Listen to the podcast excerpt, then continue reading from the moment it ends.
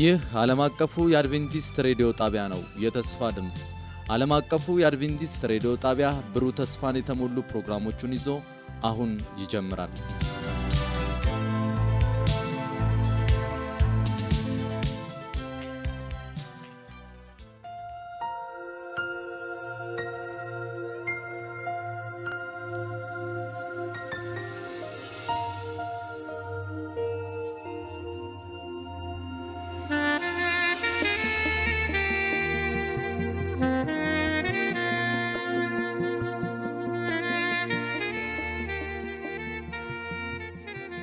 ሰላም ጤና ስጥልን። የተወደዳችሁ የዓለም አቀፉ የአድቬንቲስት ሬዲዮ አድማጮች እንደምን አላችሁ? ወቅታዊ መልእክት በሚል ርዕስ በፓስተር ኤፍሬም ዳዊት አማካኝነት እጅግ የሚያነቃቃና የሚባርክ ፕሮግራም ይዘንላችሁ እንቀርባለን። አድማጮቻችን ይህንን ፕሮግራም እርስዎም ሌሎችንም ጓደኞትን ጋብዘው እንድትከታተሉ እንጋብዛችኋለን። መልካም የበረከት ጊዜ እንዲሆንላችሁ እንመኛለን።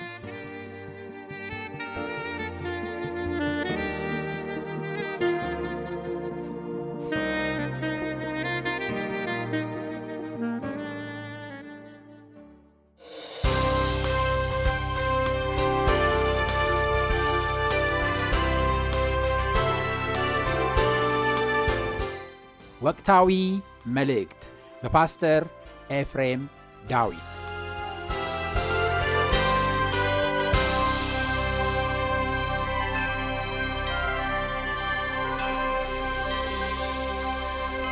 የተወደዳችሁ ወዳጆቼ እንዴት ሰነበታችሁ? እንግዲህ ዛሬ ሁለተኛውን ክፍል ደግሞ እንመለከታለን። ባለፈው የጀመርነውን የመጀመሪያውን ክፍል እንደተከታተላችሁ ተስፋ አደርጋለሁ። በእነዚህ ተከታታይ ጊዜያቶች ውስጥ የምንመለከተው እጅግ በጣም ጊዜውን መሰረት ያደረገ እንዲሁም ደግሞ ቃሉን መሰረት ያደረገ በተለየ ሁኔታ ትንቢትን መሰረት ያደረገውን መልእክት እንመለከታለን። መግቢያ ላይ ስለ እግዚአብሔር መንፈስ ተመልክተናል። የእግዚአብሔር መንፈስ ስንል ምን ማለት ነው? መንፈስንስ እንዴት መለየት እንችላለን? በሚለው ርዕስ የመጀመሪያውን ተመልክተናል። ከዛ ጋር ተያይዞ ዛሬ ሁለተኛው ነው። በተለይ ዛሬ መንፈስን መለየት ከሚለው ጋር ስለ ትንቢት እናያለን እና ከባለፈው ጋር የተያያዘውን የተወሰነ ሀሳብ መግቢያው ላይ ካስቀመጠን በኋላ እንቀጥላለን ማለት ነው። ለሁሉም ግን እግዚአብሔር በመካከላችን ከሌለ እኔም ማስተማር እናንተም የእግዚአብሔርን ቃል መማር አትችሉም እና ጸሎት በማድረግ እንጀምራለን። ይሄ እጅግ በጣም ትልቅ ትልቅ ርዕስ ስለሆነ እናንተም እንድትጸልዩ አደራ እንጸልይ። ቅዱስ አባታችን እግዚአብሔር ስለዚህ መልካም ጊዜ ቃልን ለማጥናት እድል ስላገኘህን እድል ስለሰጠህን እናመሰግናለን። አሁንም በመካከላችን እንድትገኝ እኔን እንድትናገር ለሕዝብ እንድትናገር መማርና ወይም ደግሞ ማስተማር ብቻ ሳይሆን በዚህ መንፈስ በእርግጥ መሞላት ከዛ በኋላ ደግሞ ኢየሱስን ሕይወቱን ባህሪውን ማሳየት ወንጌልን መመስከር የመጨረሻውን መልእክት ማዳረስ እንዲሆንልን የተነገረው የተስፋ ቃል ሁሉ እውን እንዲሆንልን በፍጥነት እንማጸናለን። ጊዜው እያለቀ ብዙዎች በጎናችን እንደ ቅጠል እየረገፉ ነውና እባክህ መንፈስን ላክልን እንላለን። በጌታ በኢየሱስ ክርስቶስ ስም አሜን። እንግዲህ መግቢያ ላይ የምንመለከተው አንድ ጽሁፍ አለ ከባለፈው ትምህርት ጋር ተያይዞ ይህም ጽሁፍ አሁንም የሐዋርያት ስራ ወይም አክትስ of the Apostles ገጽ 50 ላይ የምናገኘው ነው። እንግዲህ እንደምናውቀው ሐዋርያት በራሳቸው የሰሩት ስራ የለም። ነገር ግን ፍቃደኛ ሲሆኑ ሰብአዊ ማንነት ራሱን ሙሉ በሙሉ ለእግዚአብሔር ሲሰጥ እግዚአብሔር ወይም መንፈስ ቅዱስ በእነሱ የሰራውን እየተመለከትን ነው።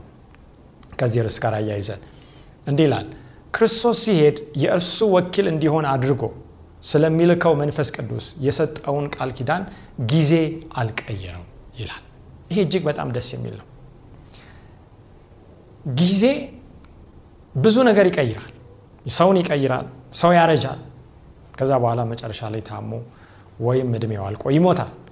የተሰሩ መንገዶች ያልቃሉ፣ ህንፃዎች ያልቃሉ፣ ገንዘብ፣ ብር፣ ልብስ፣ ሁሉም ነገር አላቂ ነው። ጊዜ የማይቀይረው ነገር ግን አንድ ነገር ቢኖር ምንድን ነው? ጌታችን ሲሄድ ወደ ሰማይ የሰጠው የመንፈስ ቅዱስ የቃል ኪዳን እውነት ነው። ከእግዚአብሔር ዘንድ በተጣለ ማዕቀብ ምክንያት አይደለም የጸጋው ባለጠግነት ሳይታይ እንዲቀር የተደረገው እግዚአብሔር በቤተ ክርስቲያን ላይ በህዝቡ ላይ እኔ በቃ ይህንን አላደርግም አልክም ያለው ነገር የለም። የተጣለ ማዕቀብ የለም። እገዳ የለም። መታየት እንደሚገባው የተስፋው ቃል ሳይሟላ ከቀረ የተሰጠው ተስፋ እንደሚገባው ዋጋ ወይም አድናቆት ስላልተሰጠው ነው ይላል። ስለዚህ ባለፈው እንዳልነው ይህ እጅግ በጣም ወሳኝ ነው። ትኩረት የምናደርገው የመጀመሪያው አጀንዳችን እንደ ክርስቲያን እንደ አማኝ ምጽአቱን እንደሚጠባበቅ አገሬ በሰማይ ነው ብሎ እንደሚኖር ሰው አጀንዳችን ሌላ ከሆነ ትኩረታችን ሌላ ከሆነ ፍላጎታችን ሌላ ከሆነ ይህ መንፈስ መምጣት አይችልም። ስታስቡትም ደግሞ ምክንያታዊ ነው። ባለፈው ጊዜ በቃሉ በደንብ ተመልክተናል። ሁሉም የሚፈልግ ከሆነ ይህንን መንፈስ በሁሉም ላይ መንፈስ ይሞላል። በህፃናት ላይ፣ በወጣቶች ላይ፣ በሴቶች ላይ፣ በሽማግሌዎች ላይ፣ በሁሉም ላይ ፍላጎቱ ካለ የእግዚአብሔር መንፈስ የማይወርድበት ምክንያት የለም። ዝግጁነቱ ካለ ቅድመ ሁኔታውን ካሟላ እሱ እንደሚለን ፍቃዳችንን ትተን የእሱን ፍቃድ የምንኖር ከሆነ ያ መንፈስ ይሞላል። የመንፈስ ቅዱስ አስፈላጊነት በጥቂቱ ብቻ በሚታሰብበት ስፍራ ሁሉ መንፈሳዊ ድርቀት፣ መንፈሳዊ ዝቅጠትና መንፈሳዊ ሞት ይታያል።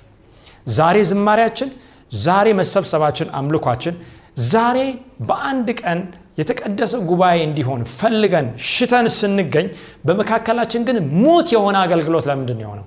ሙት የሆነ መዝሙር፣ መንፈስ ኃይል የሌለው ስብከትና አገልግሎት የሆነው ለምንድን ነው ስንል ይህ መንፈስ ቅድሚያ ትኩረት ዋጋ አልተሰጠው።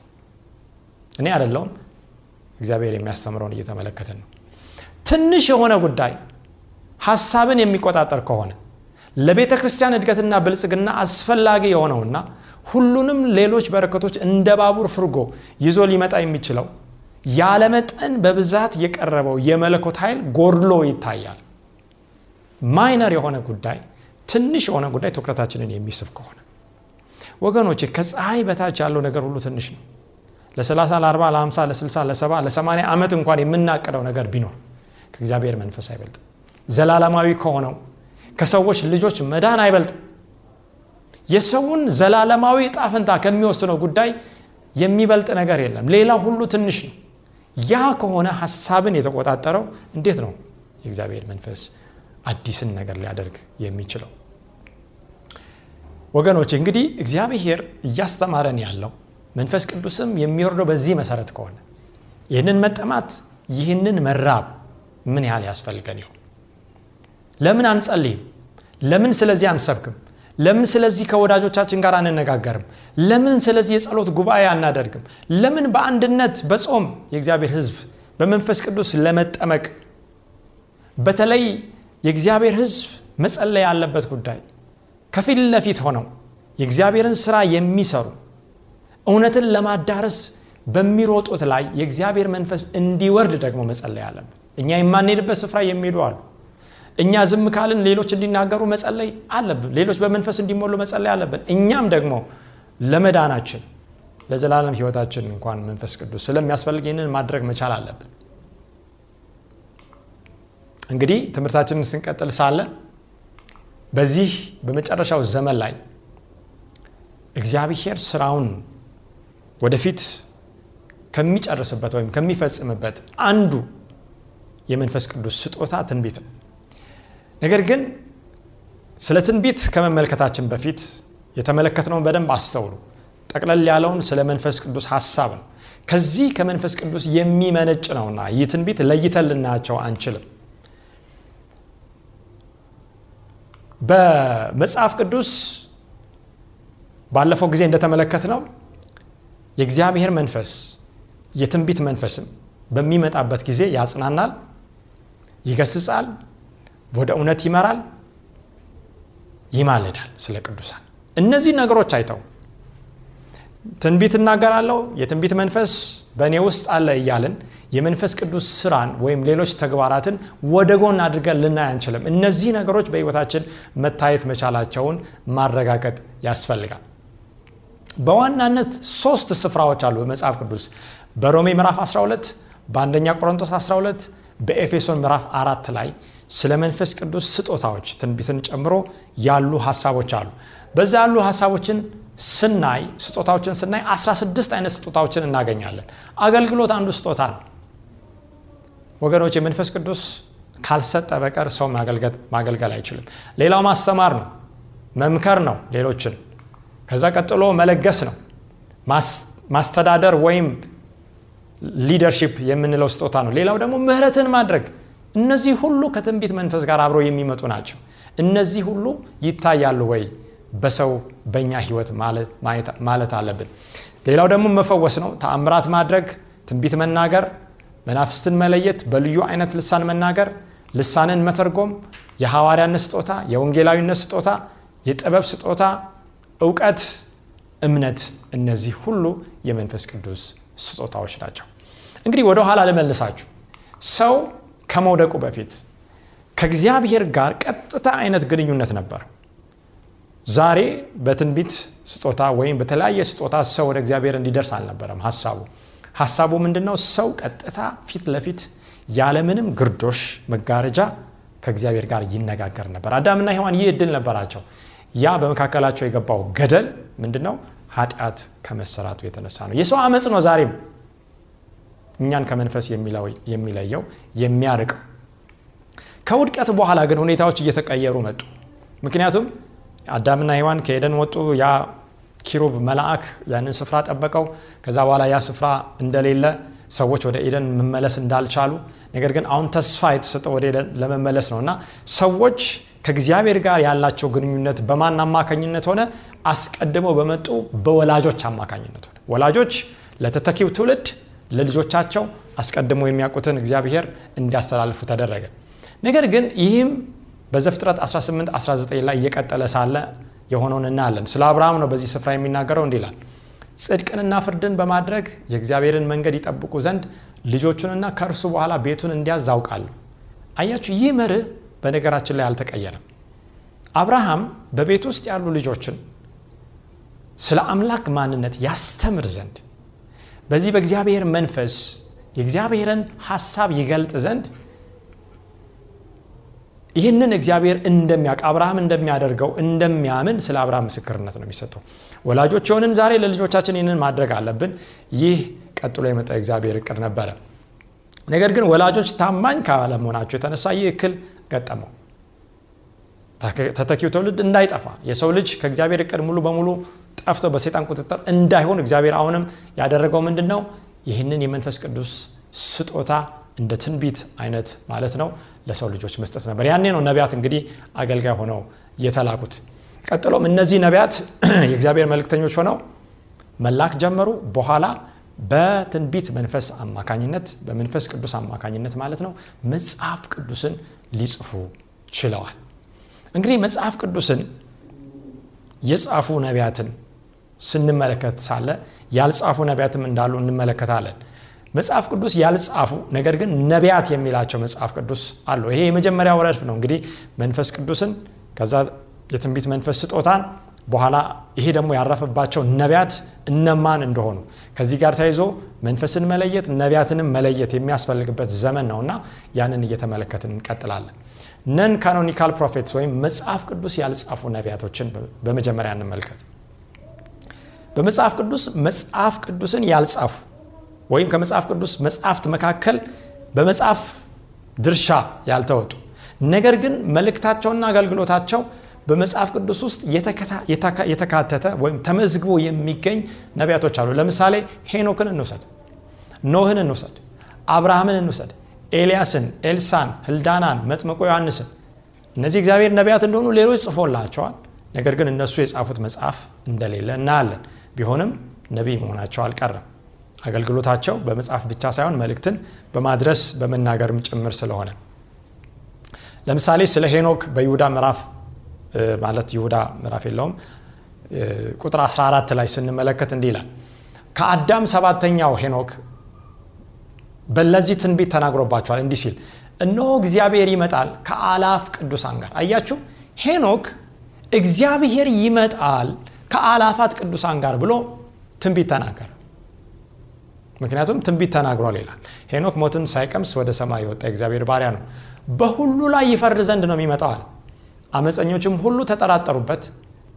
ከዛ በኋላ ይህንን ይገስጽ ዘንድ ኃጢአተኞችን መናፍቃን በተናገሩበት ጽኑ ነገር ሁሉ ይገስጽ ዘንድ ይፈርድ ዘንድ ጌታ ከቅዱሳን መላእክት ከአላፋት ቅዱሳን ጋር ይመጣል ብሎ ትንቢት ተናገረ። እንግዲህ ሄኖክ በዚህ ስፍራ እንደምንመለከተው በጊዜው እውነትን ቢመሰክርም ሰዎች ወደ መዳን እንዲመጡ ቢነግርም ብዙዎች ግን እንደተጠራጠሩበት ብዙዎች እንዳላመኑበት ብዙዎች እንዳሾፉበት ነው የምናየው። ነገር ግን በትንቢት መንፈስ ስለ ክርስቶስ ምጻት ይሄ ሁሉ ፍርድ እንደሚገባው እንደሚያገኘው ተናግሯል።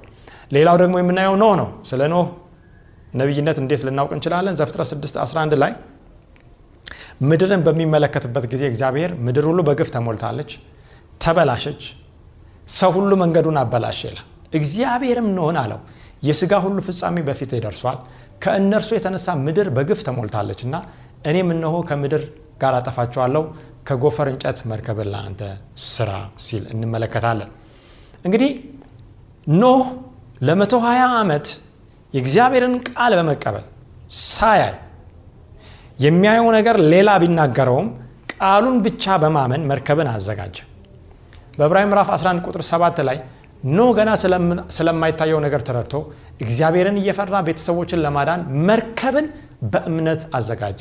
በዚህም ዓለምን ኮነነ። አያችሁ ኖህ ሳይሆን የኮነነው ቅድም እንዳየነው ወይም የገሰጸው በኖህ ውስጥ የነበረው የትንቢት መንፈስ የእግዚአብሔር መንፈስ ነው ምክንያቱም ዓለምን የሚኮንን ዓለምን የሚወቅስ ስለ ኃጢአት ስለ ጽድቅ ስለ ፍርድ ማነው? መንፈስ ቅዱስ ነው። በእምነትም የሚገኘውን ጽድቅ ወራሽ ሆነ።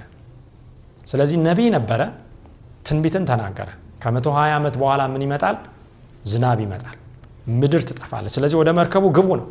የእግዚአብሔር ህግ ታዘዙ ነው ከፍርድ አምልጡ ነው። ዛሬም መልእክቱ ያው ነው።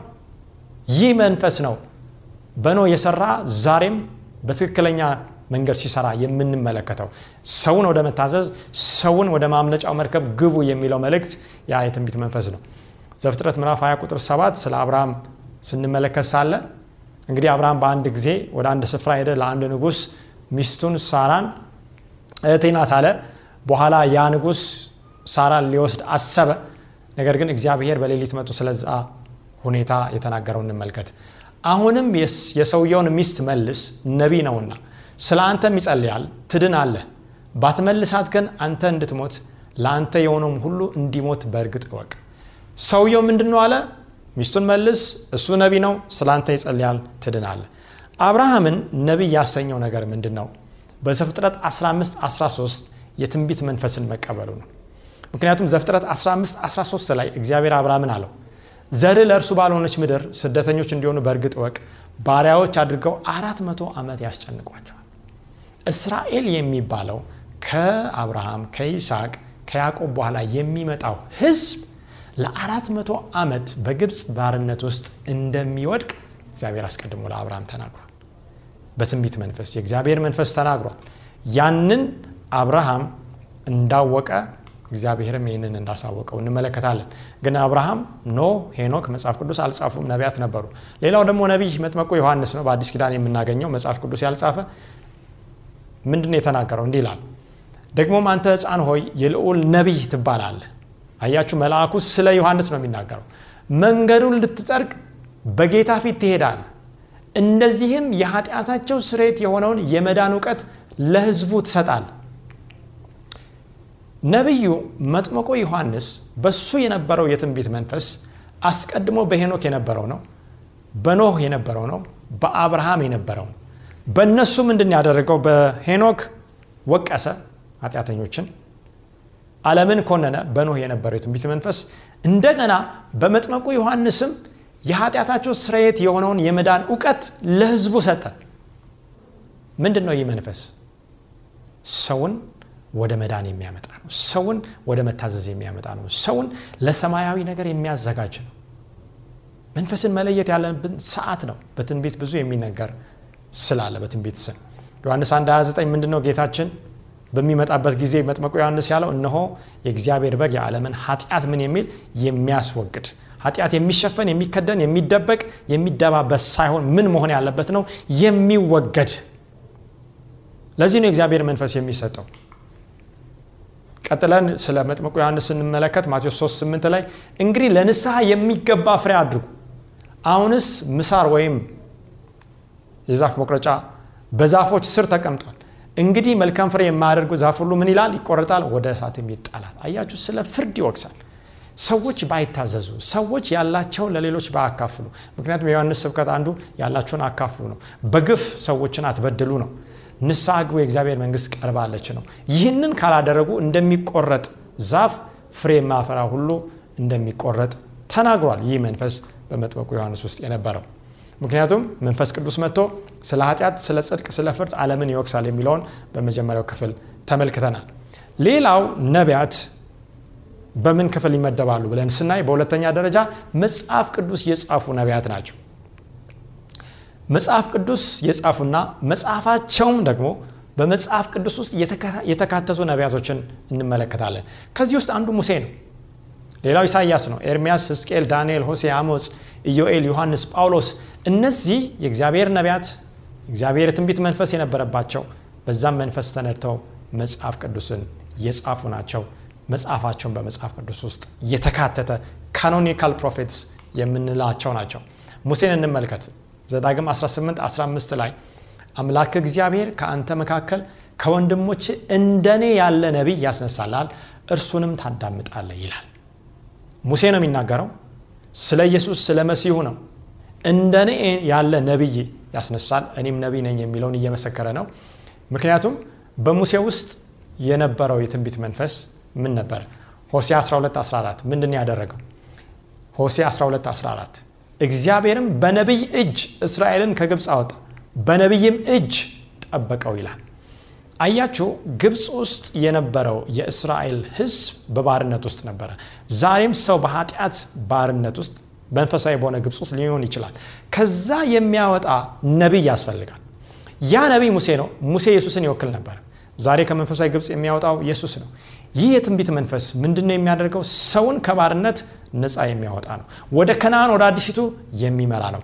በተስፋ በሰሙትና በተናገራቸው ቃል ላይ በመታዘዝ ብቻ እንዲቀጥሉ የሚያበረታታ መንፈስ ነው ይህ የትንቢት መንፈስ። ዛሬም ሲመጣ ይህን ነው የሚያደርገው። እንግዲህ ስለ ሙሴ እንደገና ደግሞ ስለ ሌሎችም ነቢያቶች እንመለከታለን። በዕብራውያን 11 ላይ ሐዋርያው ጳውሎስ ለእነዚህ ነቢያት ባህርያት አስቀምጧል እና ነቢያትንም መንፈስንም ትንቢትንም የምንለይበት የእግዚአብሔር ቃል ነው። ዕብራውያን 11 24 እንዲህ ይላል ሙሴ ካደገ በኋላ የፈርዖን የልጅ ልጅ እንዳይባል በእምነት እምቢ ዓለምን ናቀ ዓለምን ተወ። በዓለም ላይ የሚሰጠውን ድሎት የንጉሥ ልጅ የልጅ ልጅ ተብሎ መኖርን ያንን ትርፍ ወገኖች እየሰማን ነው ብዬ ተስፋ አደርጋለሁ። ከግብፅም ብዙ ገንዘብ ይልቅ ስለ ክርስቶስ መነቀፍ እጅግ የሚበልጥ ባለጠግነት እንዲሆን አስቧል። ዛሬ ግን ትንቢት እንደ መነገጃ እንደ ማትረፊያ እንደ ሸቀጥ በዓለም ላይ ሀብታም ለመሆን መንገድ ነው ይሄ ግን የኢየሱስ ትንቢት አይደለም። ይሄ የእግዚአብሔር የትንቢት መንፈስ አይደለም። ይሄ በነ ሙሴ የነበረው መንፈስ አይደለም። ዓለምን የሚያስንቅ ነው በእነሱ የነበረው። ግብፅን የሚያስተው ነው። የንጉሥ ልጅ ልጅ መባልን የሚያስክድ ነው። ለጊዜው በኃጢአት ከሚገኝ ደስታ ይልቅ ከእግዚአብሔር ህዝብ ጋር መከራ መቀበልን መረጠ። ከእግዚአብሔር ህዝብ ጋር መከራን እንድንመርጥ የሚረዳ መንፈስም ብድራቱን ትኩር ብሎ ተመልክቷል። የንጉሥን ቁጣ ሳይፈራ የግብፅን አገር የተወ በእምነት ነበር የማይታየውን እንደሚያየው አድርጎ ጸንቷልና። አጥፊው የበክሮቹን ልጆች እንዳይነካ ፋሲካና ደም መርጨትን በእምነት አደረገ። በእምነት የእግዚአብሔርን መንገድ መረጠ። ያንን ደግሞ በግ አርደ በዛ በእስራኤል ቤት ላይ አድርግ የሚለውን በእምነት አደረገ። ከእግዚአብሔር ህዝብም ጋር መከራን ለመምረጥ በእምነት ይህንን ወሰነ ማለት ነው። ሌላው ኤርሚያስ ነው ኤርሚያስ 231 ላይ ስለ ኤርሚያስ እንዲህ ይላል። መጽሐፍ ቅዱስ ከጻፉ ነቢያት መካከል ትውልዶ የእግዚአብሔርን ቃል ተመልከቱ። እነዚህ ነቢያት ወደ ማን ነበር የሚመሩት? ሰውን ወደ እግዚአብሔር ቃል። ሰውን ወደማይወድቀው ወደማይሰበረው ወደማይለወጠው ወደማይሻረው የእግዚአብሔር ህግ ነው ሰውን ሲያመላክቶ የነበረው። ኤርሚያስ 25 ቁጥር 11 እንዲህ ይላል ይህችን ምድር ሁሉ ባድማና መደነቂያ ትሆናለች። እነዚህም አሕዛብ ለባቢሎን ንጉስ ሰባ ዓመት ይገዛሉ። ሰባውም ዓመት በተፈጸመ ጊዜ የባቢሎን ንጉስና ያንን ህዝብ ስለ ኃጢአታቸው እቀጣለሁ ይላል እግዚአብሔር። የከላዳያንን ምድር ለዘላለም ባድማ አደርጋለሁ። ምንድን ነው የምንመለከተው? አይሁድ ወይም እስራኤል ለሰባ ዓመት በባርነት ውስጥ እንደሚወድቅ ነቢዩ ኤርሚያስ ተነበየ። ከሰባ ዓመት በኋላ እግዚአብሔር ህዝቡ ግን ነፃ እንደሚያወጣም ተነበየ። ይህ የትንቢት መንፈስ አሁንም የሚናገረው ስለ መዳን ጉዳይ ነው። ሰዎችን ከምርኮ ስለ ማውጣት ጉዳይ ነው። ምክንያቱም አስቀድሞ ከመጀመሪያ ጀምሮ በነቢያት ውስጥ የነበረው መንፈስ በነዚህ ኤርሚያስም ቀጥሎ በምንመለከተው በዳንኤልም ውስጥ ነበረ። ዳንኤል ምዕራፍ 9 ቁጥር 2 ሌላ መጽሐፍ ቅዱስ የጻፈው ነቢይ እኔ ዳንኤል የኢየሩሳሌም መፍረስ የሚፈጸምበትን ሰባውን ዓመት እግዚአብሔር በቃሉ ለነቢዩ ለኤርሚያስ የተናገረውን የዓመቱን ቁጥር በመጽሐፍ አስተዋልኩ። ነቢያት ሌላ ባህሪያቸው መጽሐፍ ቅዱስን ያጠናሉ ወይም ትንቢትን ያጠናሉ። ዳንኤል የኤርሚያስን መጽሐፍ ሲያጠና ነበር። ሰባ ዓመቱ ሲጠናቀቅ በቃሉ መሰረት ዳንኤል ጸሎቱን አደረገ። በዳንኤል ምዕራፍ 9 ላይ ዳንኤልን ጸሎት እንመለከታለን። በመጽሐፍ አስተዋልኩ ይላል። በእግዚአብሔር የትንቢት መንፈስ እነዚህ ነቢያት መጽሐፍን ያስተውላሉ፣ ለሕዝብም ይገልጣሉ፣ በዛም ተስፋ ቃል ይኖራሉ ማለት ነው። በሶስተኛ ደረጃ የምናገኛቸው ነቢያት አስቀድመን እንግዲህ በአንደኛ ደረጃ ለማስታወስ ያህል መጽሐፍ ቅዱስ ያልጻፉ መልእክታቸው ግን በመጽሐፍ ቅዱስ ውስጥ የተካተተ፣ በሁለተኛ ደረጃ መጽሐፍ ቅዱስ የጻፉ መጽሐፋቸውን በመጽሐፍ ቅዱስ ውስጥ የተካተቱ ናቸው። በሶስተኛ ደረጃ የምናገኛቸው ደግሞ መጽሐፍ የጻፉ ነገር ግን መጽሐፋቸው በመጽሐፍ ቅዱስ ውስጥ ያልተካተተ ነቢያት ናቸው። ለምሳሌ ናታንን እንመለከታለን፣ ጋድን እንመለከታለን። በአንደኛ ዜና ምዕራፍ 29 ቁጥር 29 በዛ ስፍራ ሄዳችሁ ብታዩ እነዚህ ነቢያት እንዴት ተገልጠዋል? አንድ ንጉሥ ይሞታል። አንድ ንጉሥ ከሞተ በኋላ የእከሌ የእከሌ ንጉሥ ታሪክ በነቢዩ በናታን መጽሐፍ የተጻፈ አይደለምን? በነቢዩ ጋድ በነቢዩ ሸሚያ መጽሐፍ የተጻፈ አይደለምን? ይላል መጽሐፍ ቅዱስ። ነገር ግን መጽሐፈ ናታን ወይም መጽሐፈ ጋድ ወይም መጽሐፈ ሸማያ የሚል መጽሐፍ አናገኝም። እግዚአብሔር በመለኮት በራሱ ውሳኔ ይህ እንዳይካተት ያደረገበት የራሱ ምክንያት አለ። ሌሎቹ ስማቸውን ለመጥቀስ ያህል በኢያሱ ምዕራፍ 10 ቁጥር 13 ያሻር የሚባለው ነቢይ እናገኛለን። በሁለተኛ ዜና 12 15 አዶን እናገኛለን። ኦህያን እናገኛለን። በሁለተኛ ዜና 99 እዩንም እናገኛለን። በሁለተኛ ዜና 20 34 መጽሐፍ እንዳላቸው መጽሐፋቸው እንዳልተካተተ። በአራተኛ ደረጃ የምናገኛቸው ነቢያት ደግሞ መጽሐፍ አልጻፉም። መልእክታቸውና አገልግሎታቸው በመጽሐፍ ቅዱስ ውስጥ የለም። ነገር ግን እንዲሁ ነቢይ ናቸው ተብለው ተቀምጠዋል። ለምሳሌ በሐዋርያ ሥራ 21 ቁጥር 9 ላይ አራቱ የወንጌላዊ የፊልጶስ ሴት ልጆች ነቢያት እንደሆኑ ሐዋርያው ሉቃስ ይመሰክራል። ምክንያቱም ሐዋርያው ሉቃስ ሐዋርያ ሥራ እንደጻፈ እናውቃለንና። እንግዲህ አራት የነቢያት ክፍል እንዳለ እንመለከታለን። እነዚህ ሁሉ ውስጥ የነበረው ያ የትንቢት መንፈስ ሲናገር ሲያደርግ የነበረው ደግሞ ወጥ የሆነ ዛሬም ደግሞ በተመሳሳይ መልኩ የሚቀጥል ስራ እንደሆነ እናያለን ማለት ነው።